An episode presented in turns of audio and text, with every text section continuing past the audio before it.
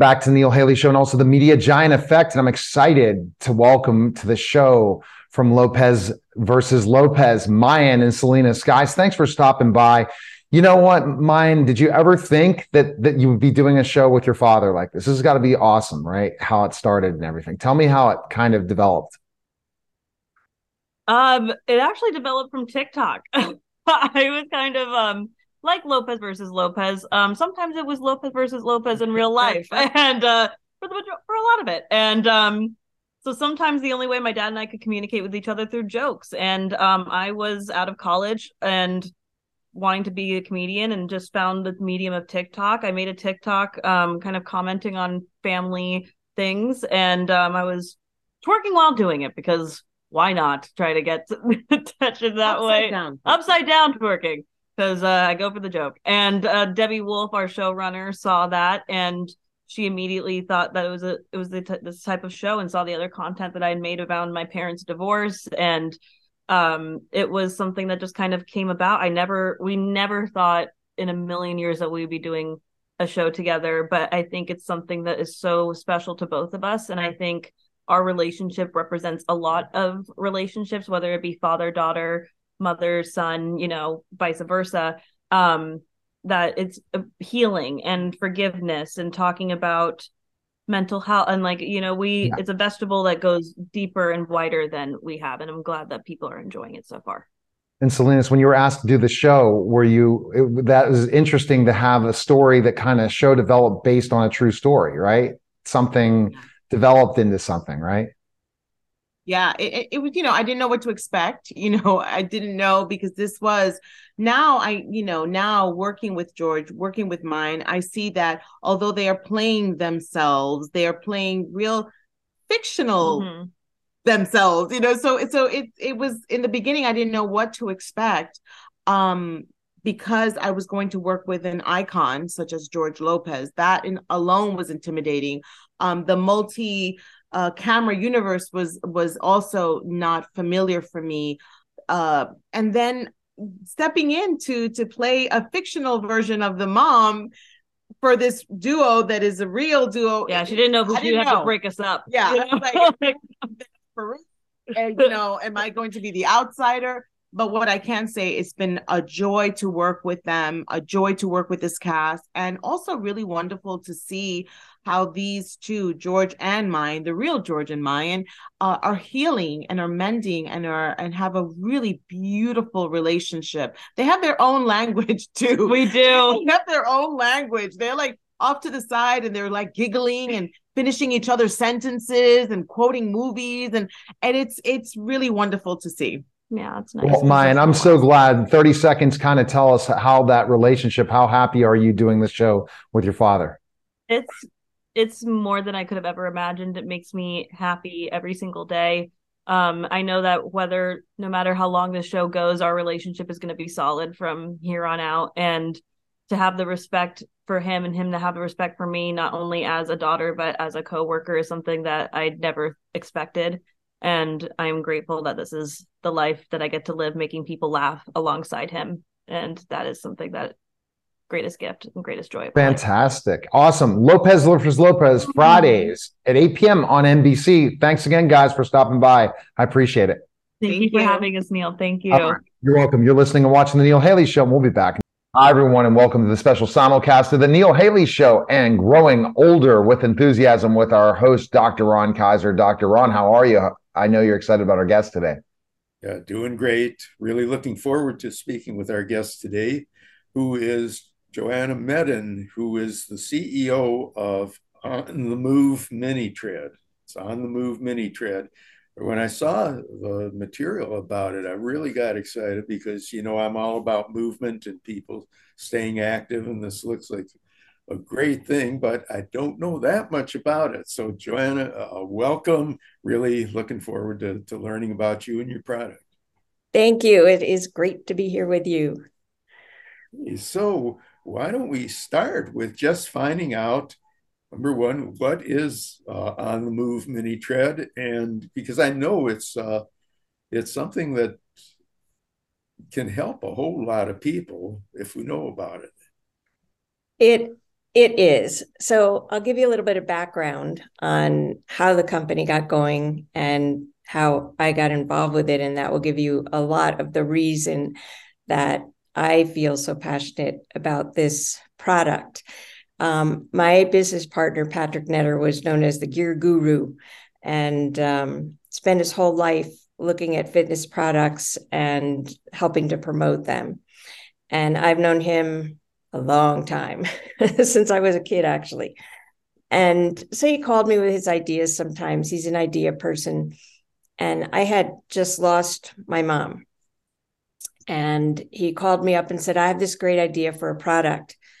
And told me that he was sitting in his living room one day and he has a ton of fitness equipment in his home and found um, and looked at his treadmill and said, I wonder. And said, I want to do a treadmill that's really a miniature version that can be used while people are seated. And I thought about it and knew that if my mom had had something like that under her feet because she couldn't walk anymore, she wasn't strong enough, she had no balance, that it would have extended her life. And I felt that it was definitely a passion and something I wanted to do because it could really make a, an an honest difference in people's ability to continue to engage those muscles and increase circulation um, without having to worry about falling off. So it's a treadmill that you can use sitting down. Yeah, it's about the size of a of an airline seat cushion. So it's about 20 inches by 20 inches. Um, we intentionally made it with a wired remote because our our primary focus is aging and seniors um, and we do a lot with the um, vision impaired um, so we made a wired remote so it wouldn't get lost Mm-hmm. And we made the buttons very textural and large so that you feel the O for on switch, the X for off switch, the triangular up arrow, down arrow for speed, and you turn it on and off using that remote. So we really put a lot of thought into making it safe for older adults, those with mobility limitations or balance concerns. And um, we actually, so normal treadmills start full size treadmills start at 0.5 miles per hour, which can be a little fast when you don't have a lot of muscle strength. So we made it start at 0.3. So if you can lift your legs, you can use this product. And then if you can stretch your leg forward, your muscle engagement is, I'd say, about 91, 92% equivalent to that of a standing treadmill. So it kind of feels like a cross between a bicycle and a treadmill because you're seated. Wow. And so uh, go ahead, the doctor on another question. It raises lots of questions. Uh, first of all, sure. uh, I, I, understand that it's uh, probably designed for and most helpful for people who have some mobility issues, but there's a lot of people who spend too much of their day sitting and have their legs available to use something like this while they're working or whatever.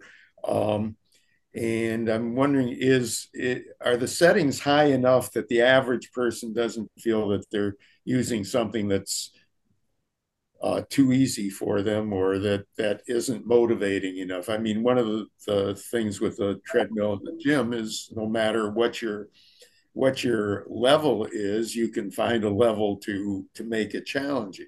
How, how's this work? Yes, that's a really good question, actually. So um, it starts at 0.3 and it goes up to 2.5 miles per hour, which on a standing treadmill would be the equivalent of about five to six miles per hour. And it's it's funny you ask that question because one of our partners is the NFL Retired Players Congress. Mm-hmm. And when I first went down to their offices, you know, I got to meet a lot of old Super Bowl pros, oh, which wow. was really exciting. I had to like leave the room and call my son and go, okay, who's this person? Because I wasn't familiar enough. But they looked at it and they were like, uh, this isn't really going to do anything. And I said, just humor me and sit in the chair and and try it. And so they did. I had um, um, Bob Grant, who's the chairman of the NFL Retired Players Congress, and and Mike Haynes was there, and and Harold Jackson and a few others. And they sat down and started using it. And within about 30 seconds, they were like, Whoa, I really feel this. I feel it in my hamstrings. So yes, the answer is absolutely. And and you know, I use it when I'm sitting at my desk on Zooms, et cetera. And and because there's no hip engagement, right? So it's it's calves, hamstrings, um, quads, core, glutes, but you're not moving back and forth because you're not pushing anything up and down, right? So you can use it while you're on a Zoom and nobody's going to know it, but you won't, you know, have that that moment on an hour Zoom where you're starting to nod off, right? because your blood is still circulating. yeah, I think that's such a great thing, and it's going to change the way people can, you know, keep in shape, especially uh, with working people or retirees or different people that don't have the mobility. I think that's the the thing you hope with this product, but it looks like it's going to fit a lot of other needs too. Yeah, tons of questions uh, along those lines. So Neil, you're going to have to interrupt me to okay to get answers.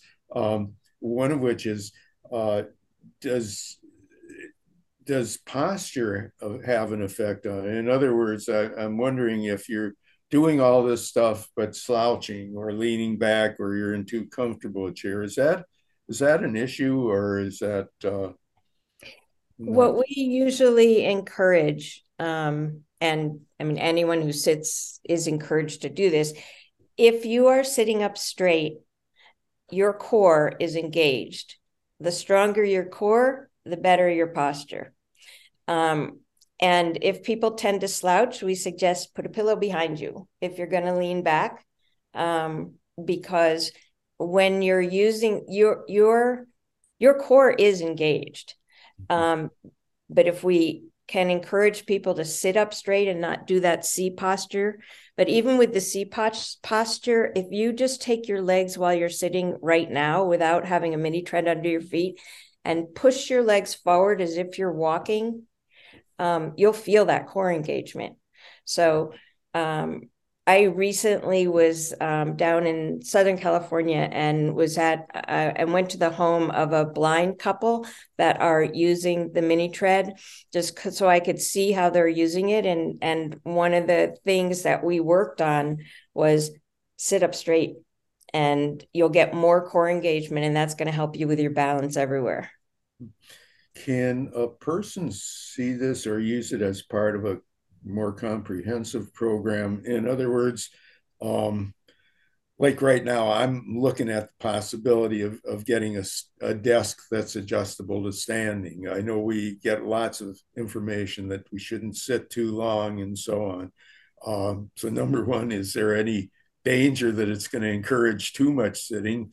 Uh, and secondly, uh, are there are there recommended other things so that the uh, upper body gets work, or uh, is it seen as more of a comprehensive thing, or again more for the person who just has mobility issues, but it has other uses? Um, on the first question, um, you never stand on this. This is used while seated only. And the people that are going to get up and walk around will still do that. Um, we say use it for half an hour, stop, do something else, walk around for a little while, and then come back, and you can use it as often as you like. Um, on the on the second question, um, the we have just completed a series of four video workouts that include both upper body upper body integrating with lower body like um, doing seated jumping jacks right? You lift your legs up while you're one at a time while you're using the mini tread and use your arms. We use resistant bands we use weights. So yeah full body workout is our goal. And we just that finished for 15 minute workouts. Wow. That, that sounds wonderful. That's it. Wow, I'm just I'm blown away by this. And what do you think your major target market is that you're trying to reach for this product? Our our passion target market is older adults and those with balance and mobility issues because there's so much immediate benefit. Um, there's um, someone in Colorado that I just uh, worked with to um, he's stroke recovery and his balance is awful but it's so important that he keeps using his legs so as his he's building his strength um, that that's that's where the passion lies but it really can be used you know as dr kaiser says um, for anyone that's working at home um, sitting at a desk and um, really yeah you can go to the gym for an hour every day but you know those other 10 hours you're still sitting. So it, it's healthier to move those legs and keep that circulation going it's really, really intriguing. It's the kind of thing that you kind of wonder, geez, why didn't somebody think of this, you know, earlier? That it seems like, uh, you know, for for many people for a long time, uh, there's been kind of the assumption that when you're when you're seated, you're sedentary and you can't do a whole lot uh, unless you then get up and stretch and do stuff like this. It just seems like such a great concept. And of course, with older adults, balance becomes a major issue. Falls is such a uh, such a big problem, and anything that anything that that strengthens the person's legs, their ability to balance more effectively is is great. So, I'm really happy to hear about this. Thank you. I, I can't take credit for the original idea it was Patrick Netters. Um, we actually held back for a while because we wanted to get our patents in order. And um, so I'm I'm excited that we now have patents in six countries. That's fantastic. And We're so, only marketing in the U.S. right now, though. But it's but it's it's definitely uh, coming along. Where's best place people can find information on the product and stuff? Our website is on the move. So that's O N T H E M U V, which stands for Movement Unleashes Vitality.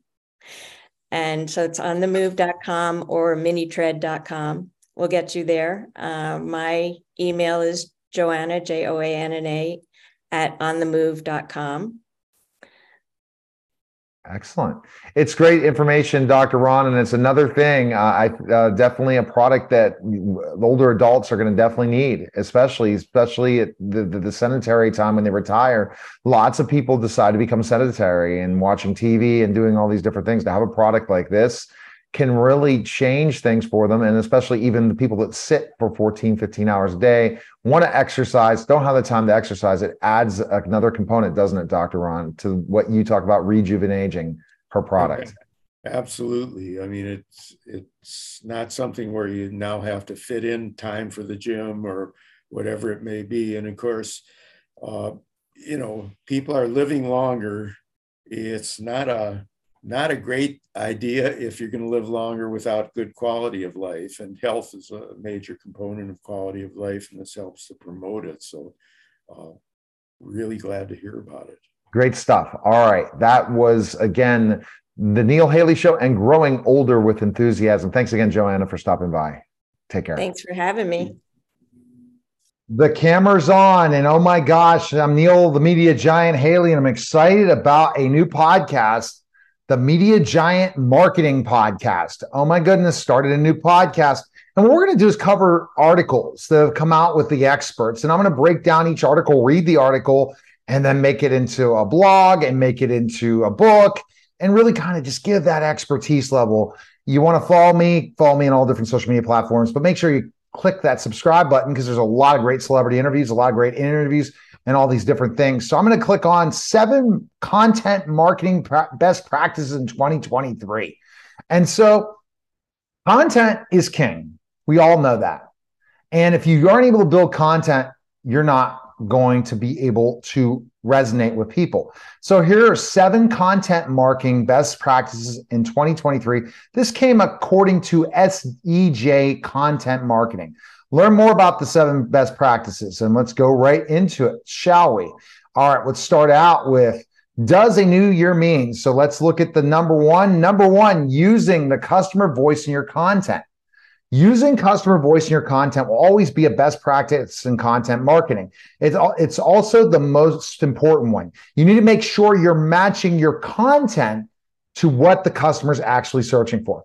Bottom line, guys, I'm seeing so many people posting out there and they're posting stuff without really telling their voice, who they are, what they're doing, and how they can help people when you have to figure out the people and you're not giving that cus- uh, using the customer voice in your content and speaking to your ideal customer avatar, you're missing out. And a lot of people post, I can help you, but they don't really know who their customer is.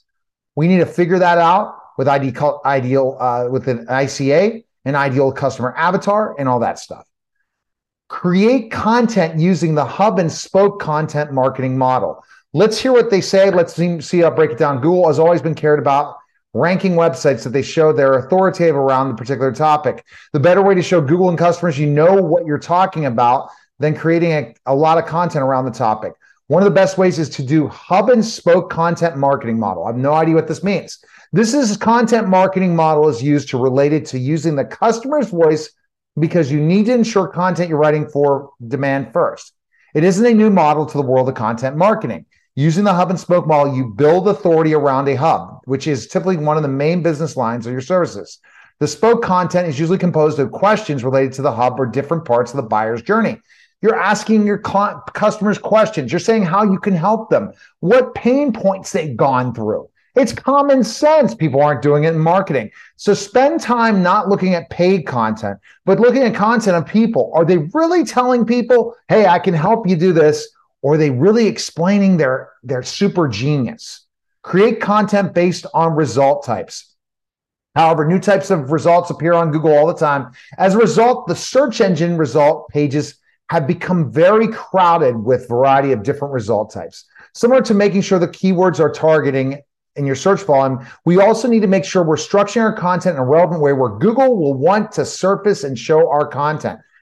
So, you know, we think about long form content a few result types have become extremely popular this year. The biggest beginning short form videos, 10 to 30 seconds up to five minutes. With the rise of TikTok, Instagram Reels, short form content like shorts, it's big. And I, I do this all the time for my clients. When creating content on your site, make sure to look at to see what's already showing up on Google and what competitors are doing. Competitor analysis is so huge, guys.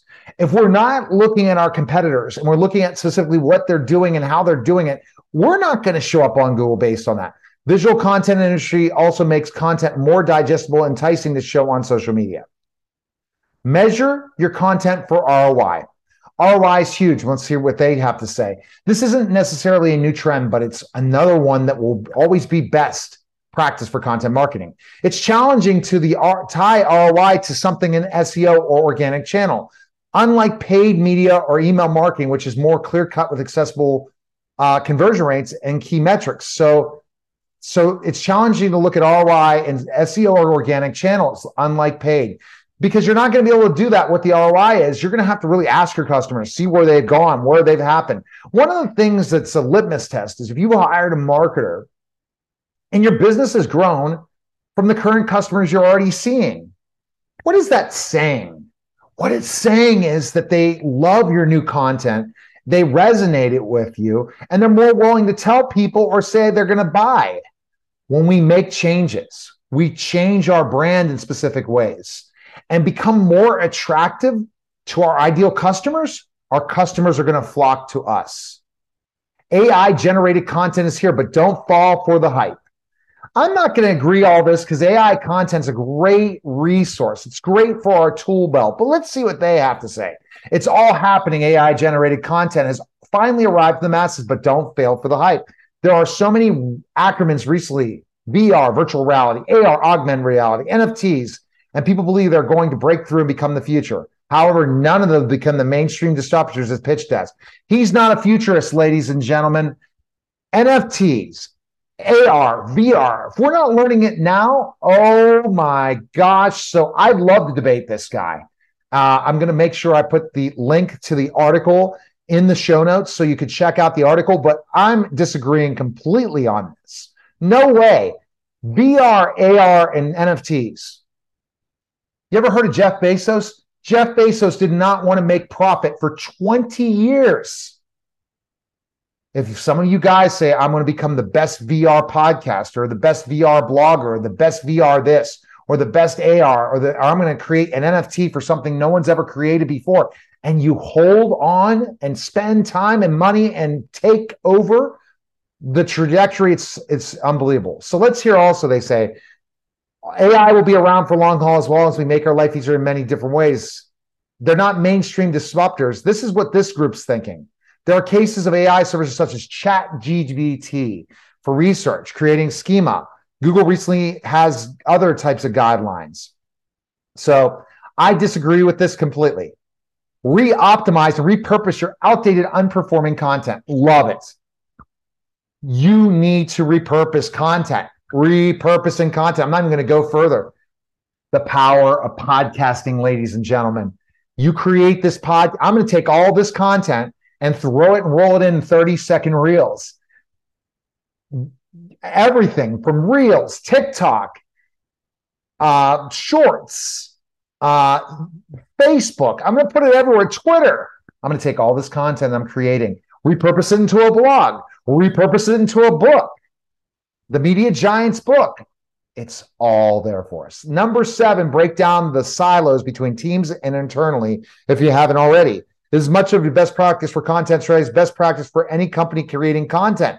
Creating content and site involves a lot of moving pieces. Most people think it's only the content team's job, but there are design, product teams, development, blah, blah, blah, blah, blah. You know what they're doing? They're charging a ton of money Sorry, guys. I tell it like it is.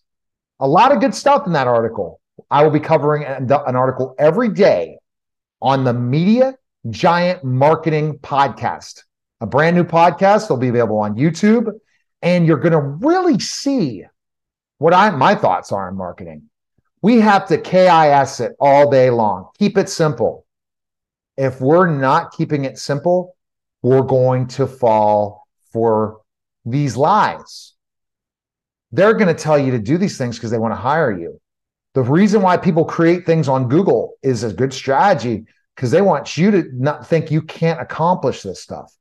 Put the time in, put the effort in, keep growing your business, become an authentic voice. And if you have any questions, make sure you like and subscribe to my channel, like and subscribe to the new podcast and contact me anytime. You could schedule a call today by going ahead and going to calendly.com slash Neil Haley and either schedule a interview if you're a business or schedule a strategy session with me.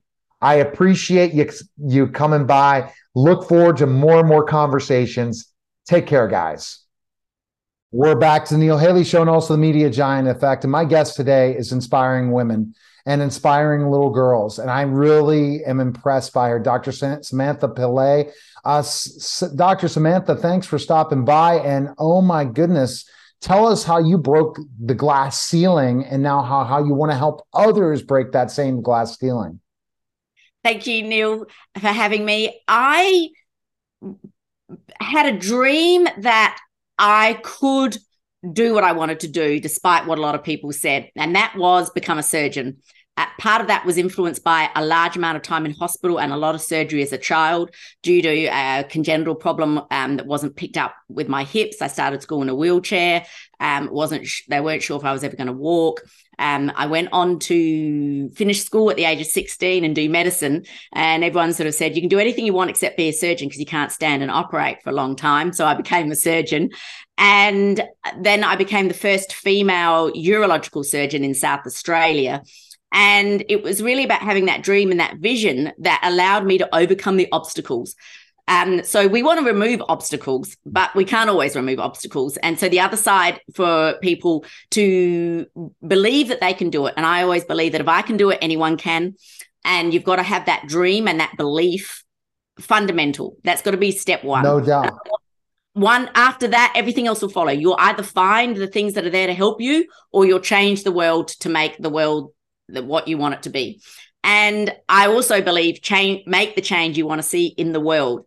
So I realized that probably the biggest thing I could do to inspire the next generation started young. those career gender stereotypes where if those young girls really believed early on that they could do it, they would find a way.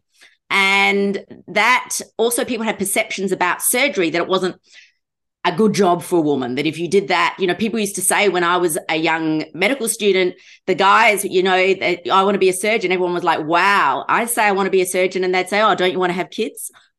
I didn't get the the guys didn't get that question.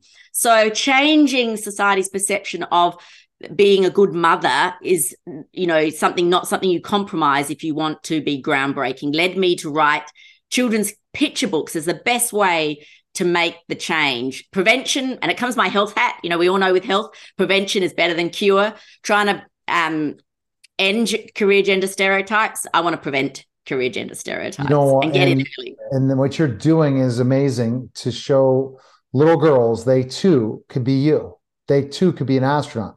They too can be an entrepreneur. They too could be whatever they choose to be just because they're a little girl does not stop them from doing that. And you want a global movement. And how's that global movement been going so far with your books, with your merch, and all that stuff? Fantastic. So, um, when I'm an astronaut, it's been a number one bestseller in the US in one of the categories. When I'm a surgeon, it has been in Australia. So, I'm now an international bestseller. Um, it's fantastic to read the reviews that uh, like I just love going on to Amazon and just reading the reviews that people have written about the books. It's really as a surgeon, I help people on a micro scale, you know, one on one. I can only operate on one person at a time. And to then have uh, thousands of books being sold around the world into other countries is a really uh, such a privilege in my lifetime to be able to have had that opportunity. Um, and now what we've gone into is trying to make it fashionable. So little, you know, rather than oh, a princess is fashionable, but a surgeon isn't really uh, girly. Trying to change those preconceived ideas. So we've got a, a international e-commerce online merchandise store with using the beautiful pictures from the the, the books. So you've got little surgeons and astronauts on uh, backpacks and drink bottles and stickers to make these things appealing. So rather than, oh, you know, if you're interested in STEM, you have to look like Velma from Scooby Doo. No, that's, you know, these stereotypes need to change. Oh wow! And show the bottle. I want to show that bottle. That's so, so this nice. Is, yeah, this is the surgeon one. Um, so uh, the from the first book, when I'm a surgeon. So she uh, is the first character, and then there's a, the um, it's a different girl in each book um, of different cultural background. Um, for each book uh, when i'm an entrepreneur and when i'm an astronaut each book's got a, also an activity um, coloring in book and puzzles. Um, people can actually go to my website samanthapillay.com and download some free coloring in um, pages if they want for kids and there's STEM resources for teachers to use in schools that we've developed uh, for a STEM program for schools, and links to all the books and the and and there's for people to kind of really get excited about these things uh, and and engaged. And it's not about wanting to be a surgeon. It's about believing that you could be a surgeon. Yeah. And that curiosity and that self belief will allow someone to then go on and be something else. You know, this generation might not be those careers, they could be careers that don't even exist. But that self belief that you can do that uh, is what it's about. Yeah, and we used to a long time ago, you know, pick a career, you know, as kids say, I want to be this, I want to be that. And it seems like always somebody breaks that dream saying you can't do it and it's good to show that the dreams like you know okay women should go here men should go here and this is the career choices. No it's what you truly are passionate about what you're happy about. Because a lot of people get stuck in careers they can't stand they don't enjoy they don't feel you know rewarded and things like that. And and dr samantha you feel rewarded for what you've done. And that's yes, why i mean i yeah. I've been able to do much more than I've even thought that I would be able to do as a surgeon. And that was a p- part of the reason behind the, the book. It's not just about seeing patients and operating on people. You know, there's research. Um, you know, different people have different areas that they involve in their career public speaking teaching. You know i've gone in i never thought that i'd be writing children's picture books as a surgeon um, or um, online merchandise or public speaking on gender uh, equality. So these are a whole lot of opportunities that career has led me to just like many of these careers um, can lead to other areas.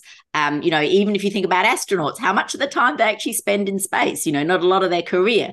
So um, these can be wonderful careers that open up a lot of opportunity. And it's, I really wanted to dispel the myth that surgery, there was this sort of stigma that surgery was not a good uh, career if you're a woman. And yet I've written articles, you know, on my website about why it should be the best career for a woman. You know, I'm self-employed. I can organize school sports day if I want. I've got extra resources for, you know, childcare that I wouldn't have had. Um, and so it's our and huge access to experiences for my child that I never would have had if I hadn't had that career. So for me, for me, not the same for everyone else. I'm much more fulfilled and I'm a better mother um, and able to do the things that are important to me because of my career choice. And so not everyone fits in the same box. What is so what is the ultimate goal with this series? Are you going to write more books? Hopefully, it's obviously a bit of a juggle because I still work as a surgeon and uh, I also very interested in business and entrepreneurship and run a business. So, what business do you, what other business do you run? I have a medical center so um, that I own and run where surgeons work. So a medical practice that I've had for 21 years. We just oh, actually were finalists in the business awards in our state uh, just a week ago. So uh, I'm interested in mentoring business groups and startup businesses and do some business lecturing as well. So I have ended up with many hats as a surgeon. And I think that can help inspire people to think outside the square and make their careers what they want it to be. Fantastic. Best place people can go. Where they, can they go? You really got it going for sure, Dr. Samantha. So samanthapillay.com is the easiest place. That's got links to um, uh, the books, uh, Amazon and all the online retailers have the books and the pitch, the pitch books and the activity books. Um, shop samanthapillay.com, which is also linked to my website, is the merchandise uh, for some for some fun. Uh, that people have liked that even for corporate gifts. It's not just kids. We're all kids at heart. So um, I, I love be- being able to bring a smile to people's faces. Absolutely, when they, when we appreciate it. It's such a great thing for sure. Take care now. Thank you so all much, right. Neil. You're listening and watching the Neil Haley Show, and we'll be back in just a moment. We're back to the Neil Haley Show and also the Media Giant Effect. And it's really interesting when I've talked to lots of coaches that end up losing their players and are on the shelf because of getting a concussion. They were diagnosed with a concussion, potential concussion, how long they're going to be out, which is is just really a bad situation. And it really runs into big problems. And they try everything. They go and send them to a specific doctor, they're on the shelf. There's no reason. Eh, they're just going to rest. There's no real rehab. They might go to another specialist that says, you know what? He's not going to play for six months. And coaches are pulling their hair out because of this. And they've tried everything. Well, we all know, I didn't know this till I met Dr. Charles Simkovich, that he is able to reverse concussions and CTE. And so, what could, should coaches do? Should they just give up now because when it happens, and that's not the case, right? They have a chance to get their players to be back player ready a lot more quickly than people expected with concussions, right? Yeah, that's true. You know, uh, when attacking a problem, you have to understand what's causing the problem and then how to remedy it. And you can't fix a problem until you know what the source of the problem is. Concussions have been widely misunderstood for years and years and years. And uh, multiple different specialties have tried to address the problems from a concussion. What we do, let's look at the father of orthopedic medicine, Dr. Cyriax, who's from England he stated his his one statement sums it up. When you have a traumatic injury, the treatment must reach the source of the injury. So, what specialties are out there that deal with the source of a concussion, which basically is you've had your head hit, or there's trauma to the head and brain, or the cranial bones in the brain, and this encompasses a whole um, syndrome of multiple things because your eyes get involved your your your circulation of the brain circulate uh, of blood circulation of csf and so while there's a lot of specialties that are great in remediating problems the, the, cranial movement therapy which is what i was a part of researching and what we do actually restores the normal functionality of the skull which enables the brain to uh, re- rehabilitate quicker than anything and quicker than any other modality that's out there. And it gets to the source of the problem. I'm going to give you another uh, uh, an, an, example of somebody, a, a, real life coach. There's a fellow named Jose Davis. He was a basketball and football star for Kent State, and he went to Bellaire, Ohio, and was coaching their high school football team for a while. Well, they had their games on Saturdays, and he said if a kid had a concussion, they didn't see the doctor till Monday, and he said he lost them all for four to six weeks, which was basically the season. He had a boy that he referred to me because they went to traditional type of, of, of treatments, which was rest or vision therapy or vestibular therapy or physical therapy, or, and even some sad cases, anti-anxiety or anti-depression medicines, which they did not have the faulty cranial bone movement restored properly, which would would have healed the brain quicker. So Jose sent me a patient years ago, was injured in a game on a Saturday, drove into my office. They didn't reinstate or, or retake the impact test, which was what tells them whether they're good enough to go back to play until the next Thursday. Well, this fella had not played an entire season since his freshman year, and he was a senior. Uh, sure, sure enough, he had a concussion the first game, brought him here. He ended up getting treated, he ended up making it the entire season his senior year. Never did that before. So Jose knew, listen, we get these kids remediated immediately, and he didn't have one patient, one person lose a season because he would get them here and get them remediated, and they're not out four, six, eight weeks, and they all passed the impact test, which allowed the athletic director and the trainer to say, yeah, they're cleared to play. So Jose started just putting him in his car and driving him here. And he understood the real reason why eh, what you need to do to help these kids heal properly. Um, it's not a mystery; it's just doing the right thing. It's definitely not a mystery. It's doing the right thing, and that's just that's just amazing. What should they look out for? What are the lookouts for, especially for players, so that their their performance is better? A lot of times, what happens after concussions, it's harder for them to come back in a stronger way and be successful on the court, whatever playing playing facility they're playing in. And coaches stress out saying, "Well, uh, what should I do? They're not they're not at their optimal level. Should they be ready? What kind of signs should they look at that they're clear to play? What would you say are the different things?" Well, I'll I'll I'll give you an example of a young girl who's in 10th grade just left my office 10 minutes ago. She plays basketball and volleyball. Before she uh, got referred here, she was dizzy. Any kind of physical and cognitive exertion such as in school would make her dizzy.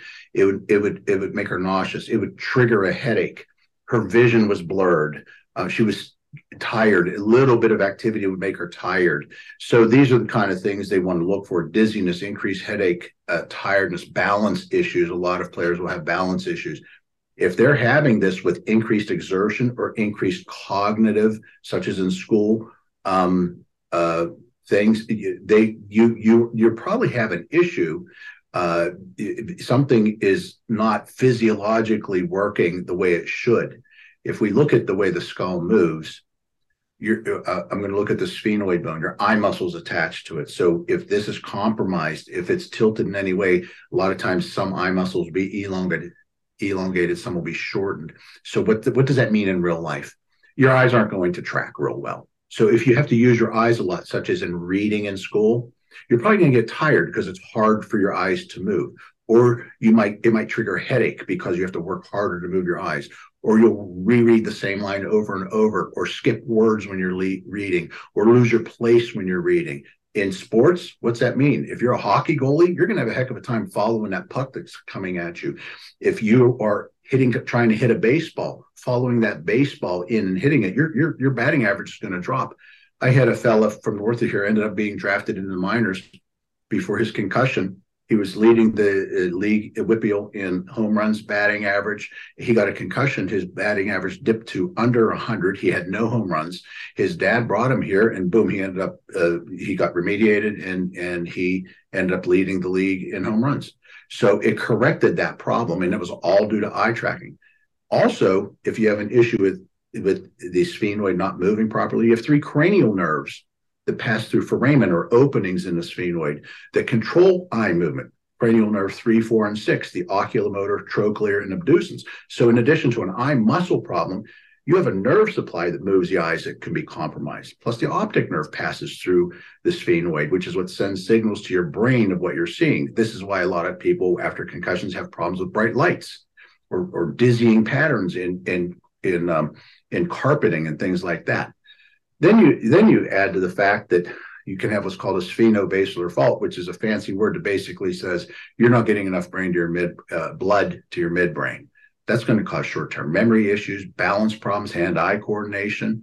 And so there's a, a, whole bunch of things that make perfect sense when you understand the mechanics of a concussion and why this physiology of proper cranial bone movement needs to be restored and why it's so successful and how you can help these these people who have suffered from concussions.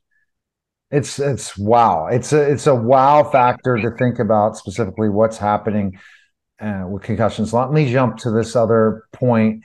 Uh, the the signs you talked about the signs of concussions, the different things. What do you do first when the injury occurs and you think that that player has a concussion? What are your well, recommendations? Uh, see if their eyes are reacting and their pupils are dilating or if they're fixed.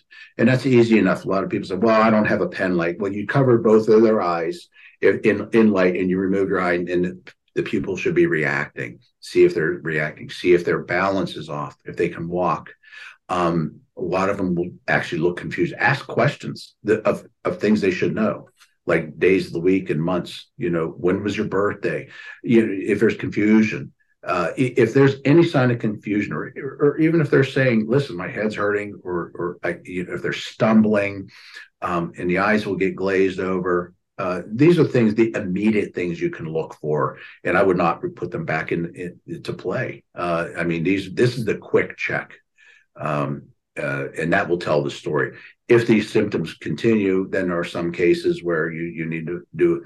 The first thing would be a CT scan because that sees a gross bleed.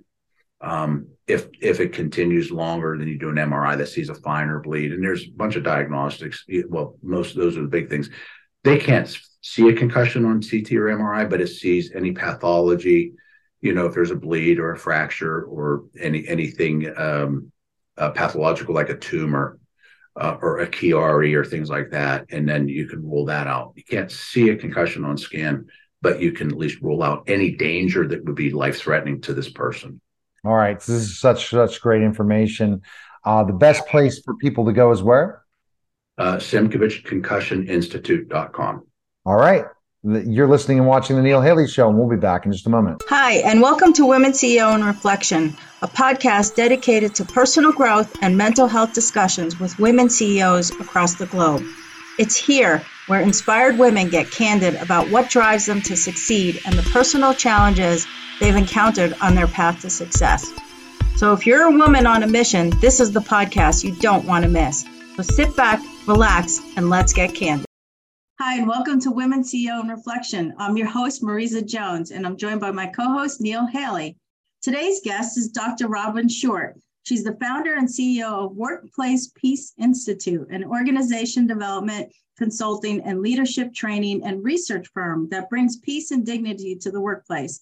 She also works as a peace building trainer, mediator, racial equity consultant, and restorative justice facilitator. Dr. Short is also the founder and publisher of Good Media Press, founder and board chair of the Peace and, and Conciliation Project, and an adjunct professor at both Southern Methodist University and Bay Path University, and has authored four books on peace building. Uh, welcome to the show. I'm so excited to hear more about what you do. Um, I love the name, first of all, P- Workplace Peace Institute. Tell me a little bit about, you know, a little bit more about what that organization does and, and how you came up with it and how your journey uh, led you to start this company.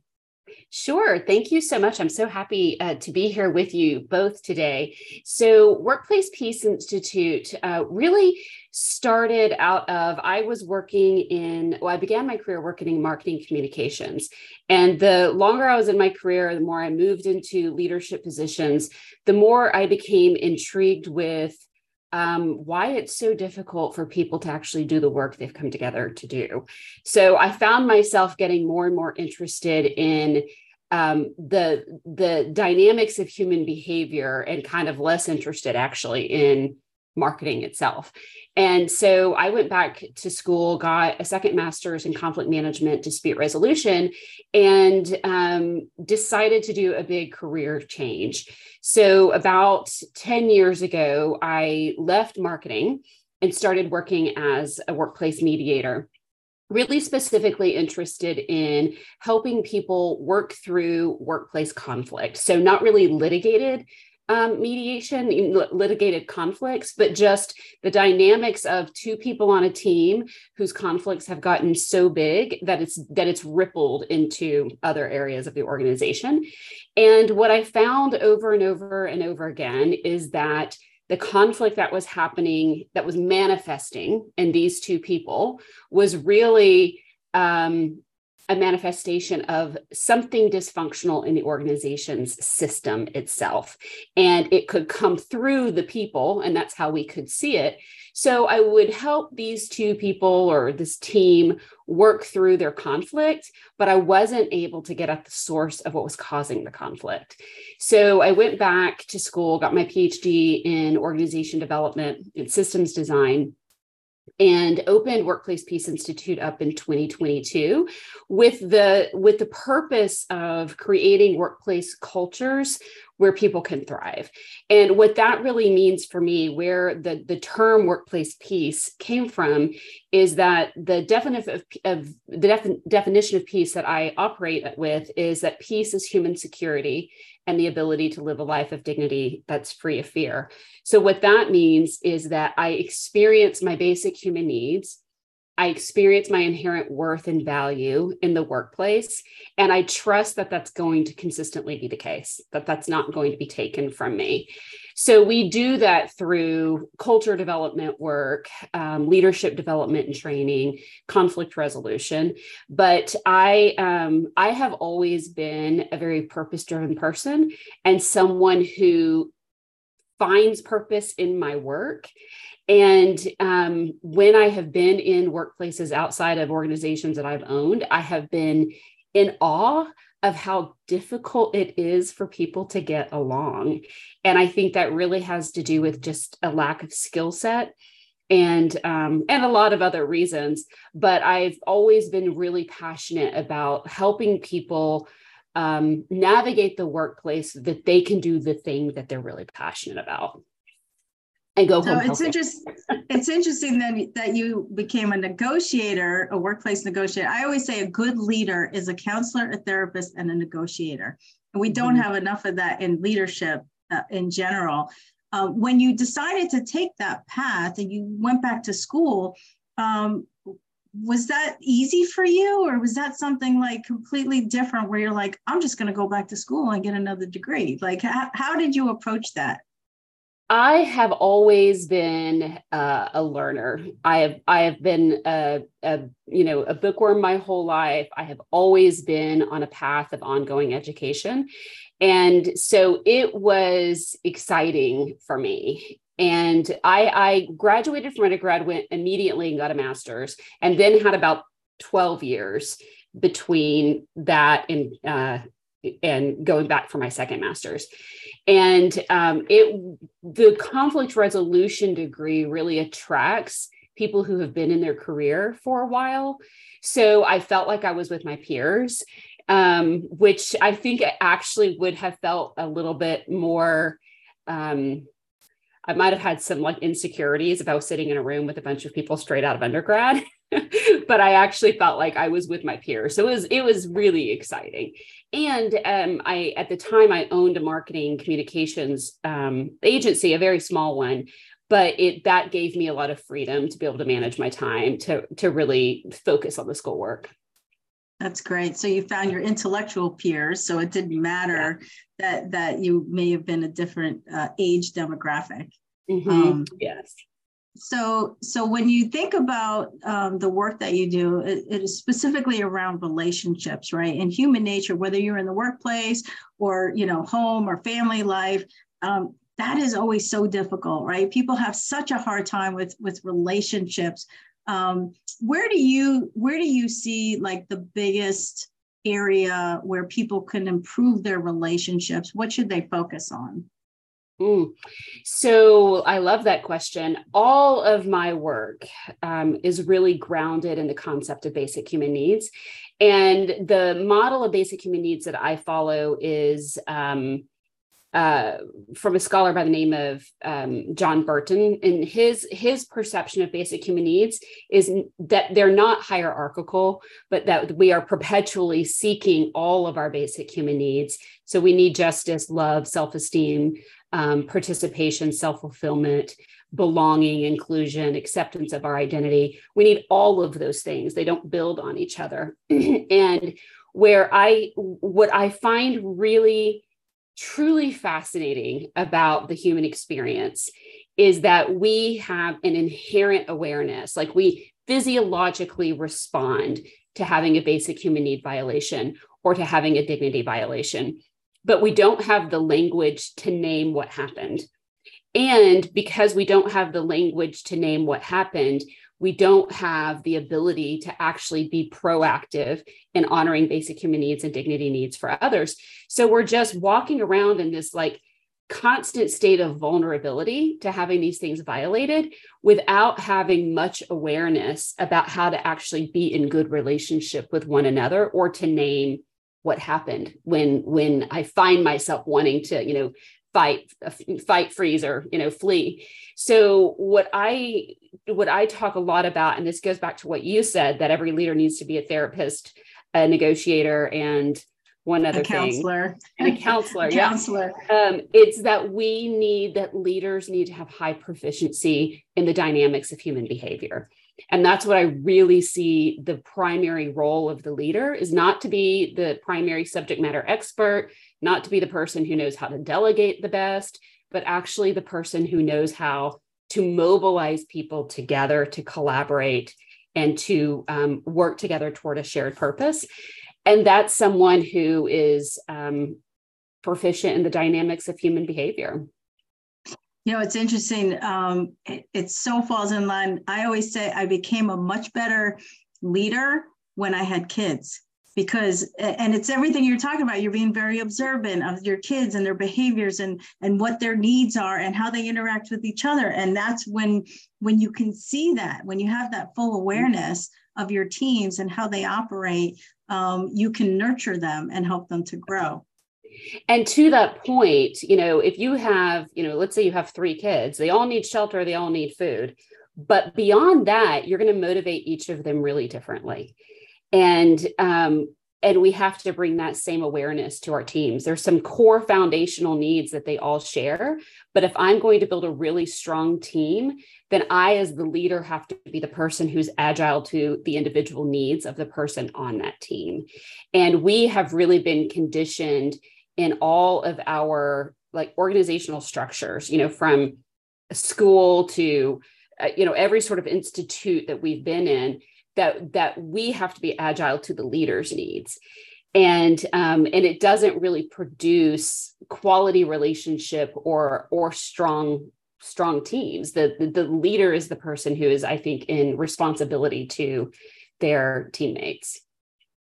So how do you make sure when you start when you start um, being aware because everything i teach is about self-awareness right? So if you're mm-hmm. teaching a leader to be aware of your of their teams based on their human basic human needs and the individual needs and and and an awareness of everything that mm-hmm. that, that they're looking for how do you make sure you don't cross that line that's you know that hr line right because it mm-hmm. becomes very personal at that point so how do you make sure that you keep that in a very professional manner in the workplace and you're you're um, helping someone with their pers- very personalized human needs without crossing boundaries? Mm-hmm. Yeah, that's a great question. So I do think that there is room for us to be more human humans in the workplace, right? To to so this idea of um, professional behavior, I I believe we need to just be real humans with one another. Now, that doesn't mean I carry responsibility for all aspects of your life